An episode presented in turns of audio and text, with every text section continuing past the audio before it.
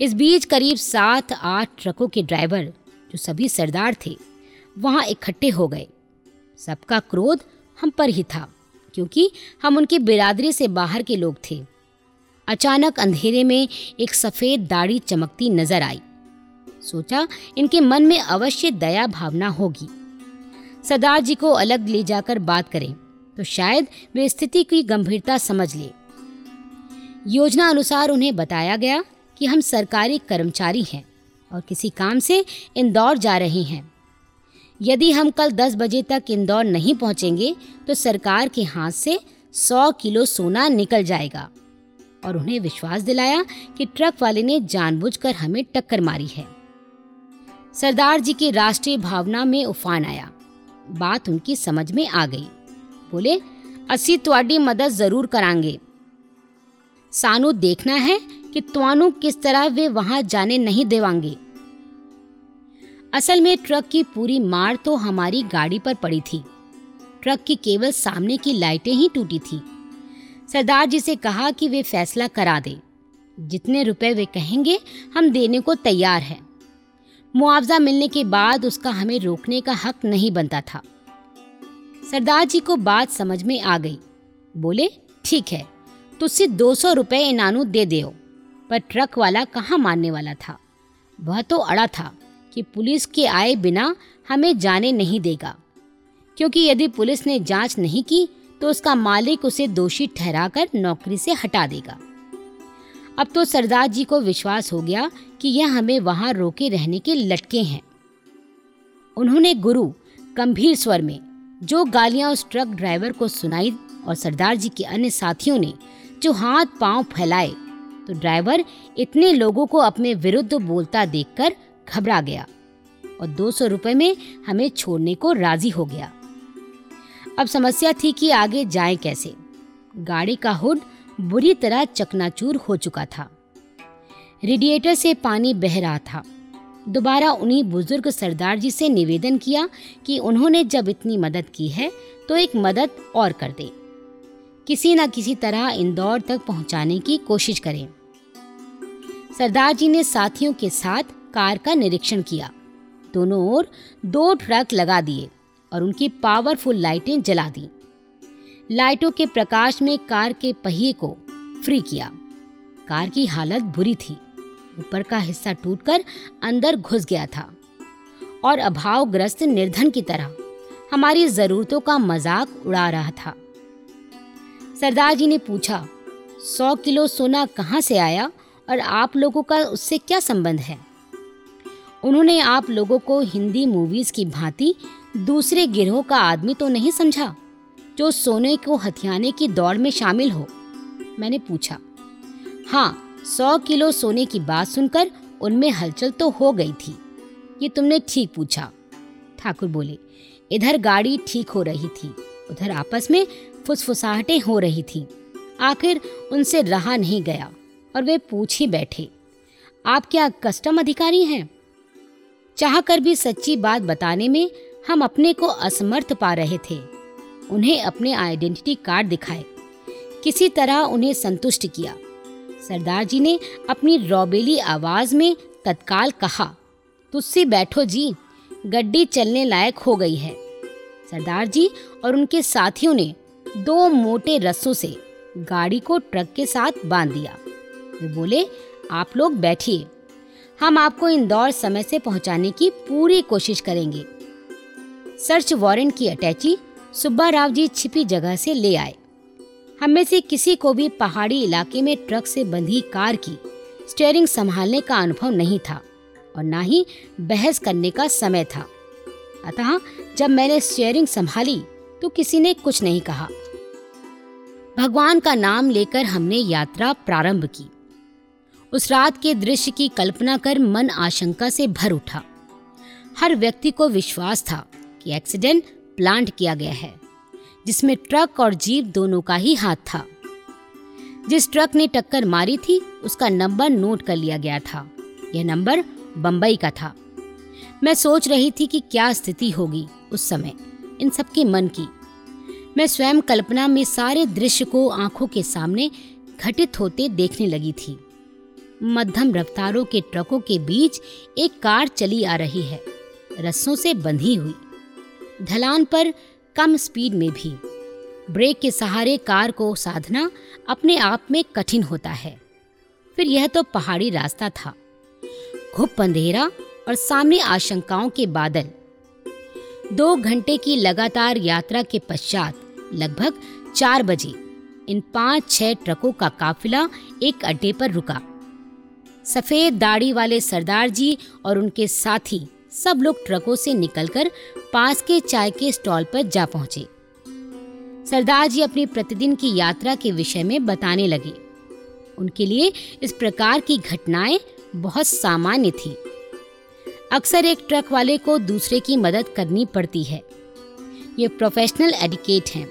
लेकिन उनके लिए यात्रियों की मदद करने का ये पहला मौका था। मेरे सामने एक और उस धनी व्यक्ति का चेहरा था, जो नाजायज तरीके से एकत्रित किए हुए अपने सोने को बचाने के लिए हर तरह का प्रहार कर रहा था और दूसरी ओर यह सहज, निर्मल और धनहीन लोग थे, जो बिना किसी बदले की भावना के हर प्रकार की सहायता कर रहे थे। कुल्हड़ की गर्म चाय ने मन में कुछ गर्मी पैदा की। तो पुनः उन सरदार जी से निवेदन किया। सरदार जी, सुबह के पाँच बज रहे हैं और अभी इंदौर 225 किलोमीटर है। जिस चाल से हम चल रहे हैं, उससे 11-12 बजे से पहले तो इंदौर पहुँच ही नहीं सकते। क्यों नहीं दोबारा कार का निरीक्षण किया जाए?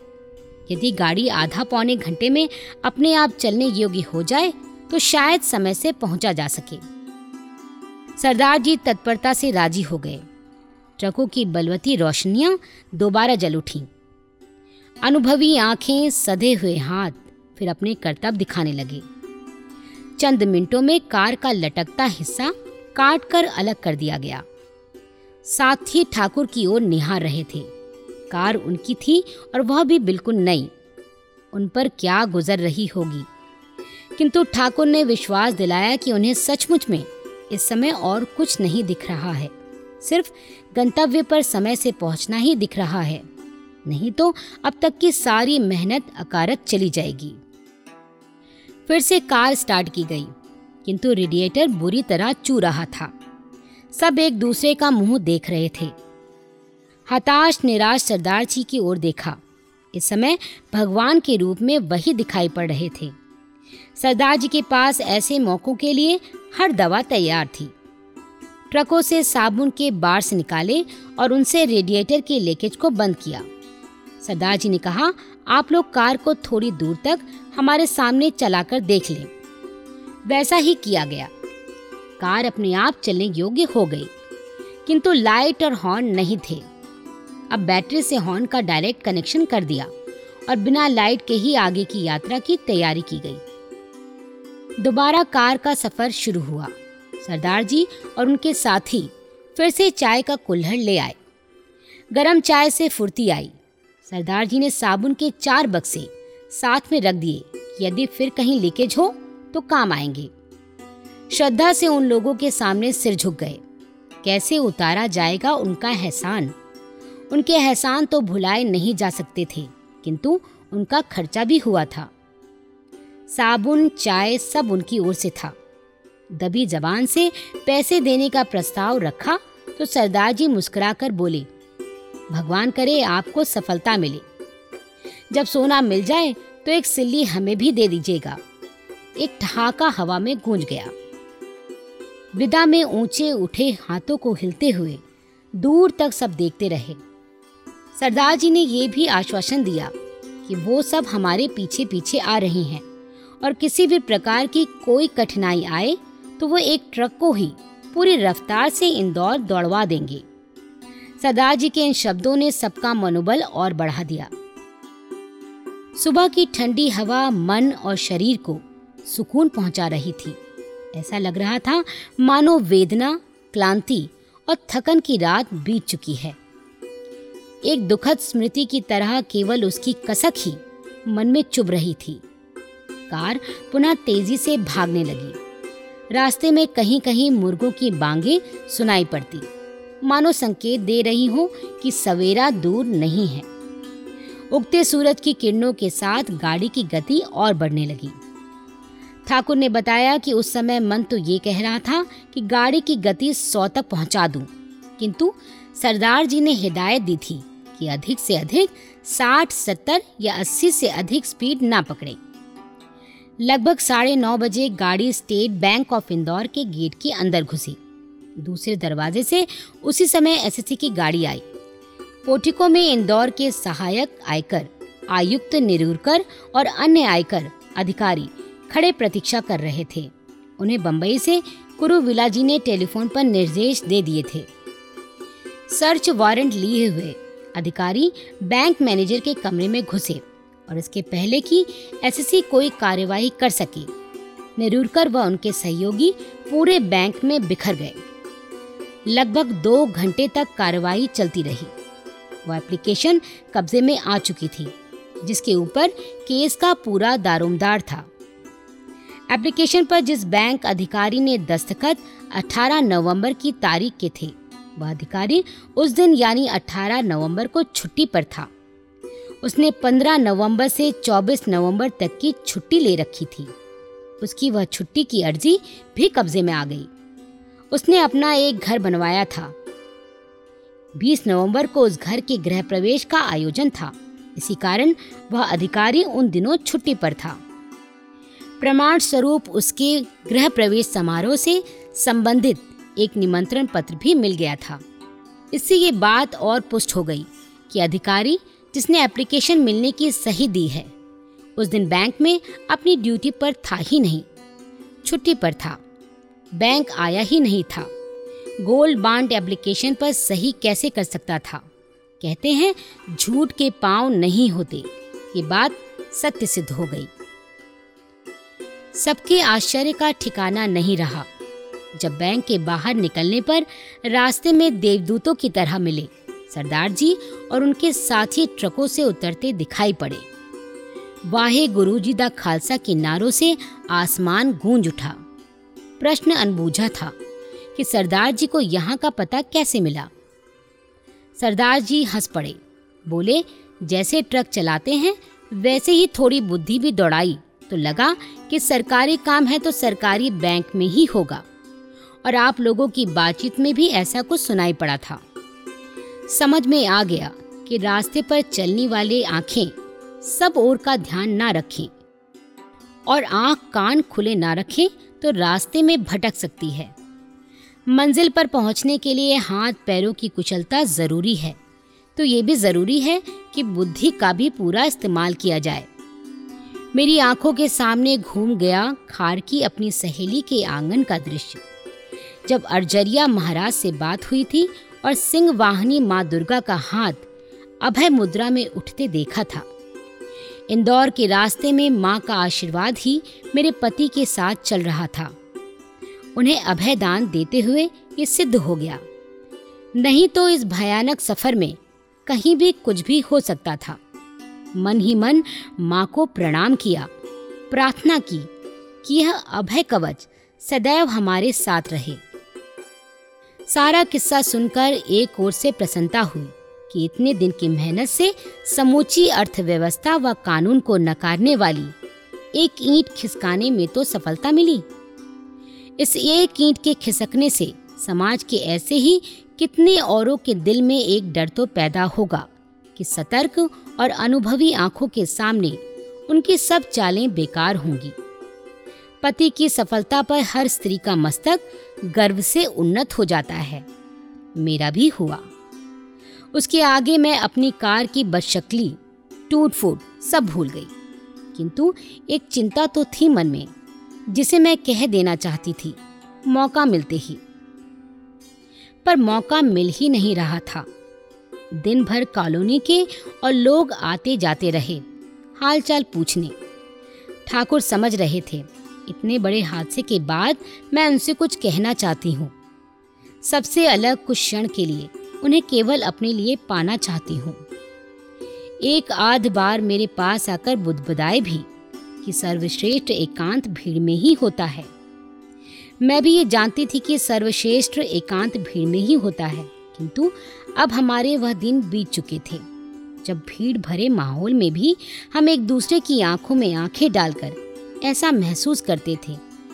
मानो उस अपार हुजूम में केवल हम दो ही व्यक्ति हैं, केवल दो, और सब अस्तित्व विहीन है। उस समय उस देखा देखी में भी इतनी बातें आँखों ही आँखों में हो जाती थी। पर अब अब तो शिकवे शिकायतों के दिन हैं।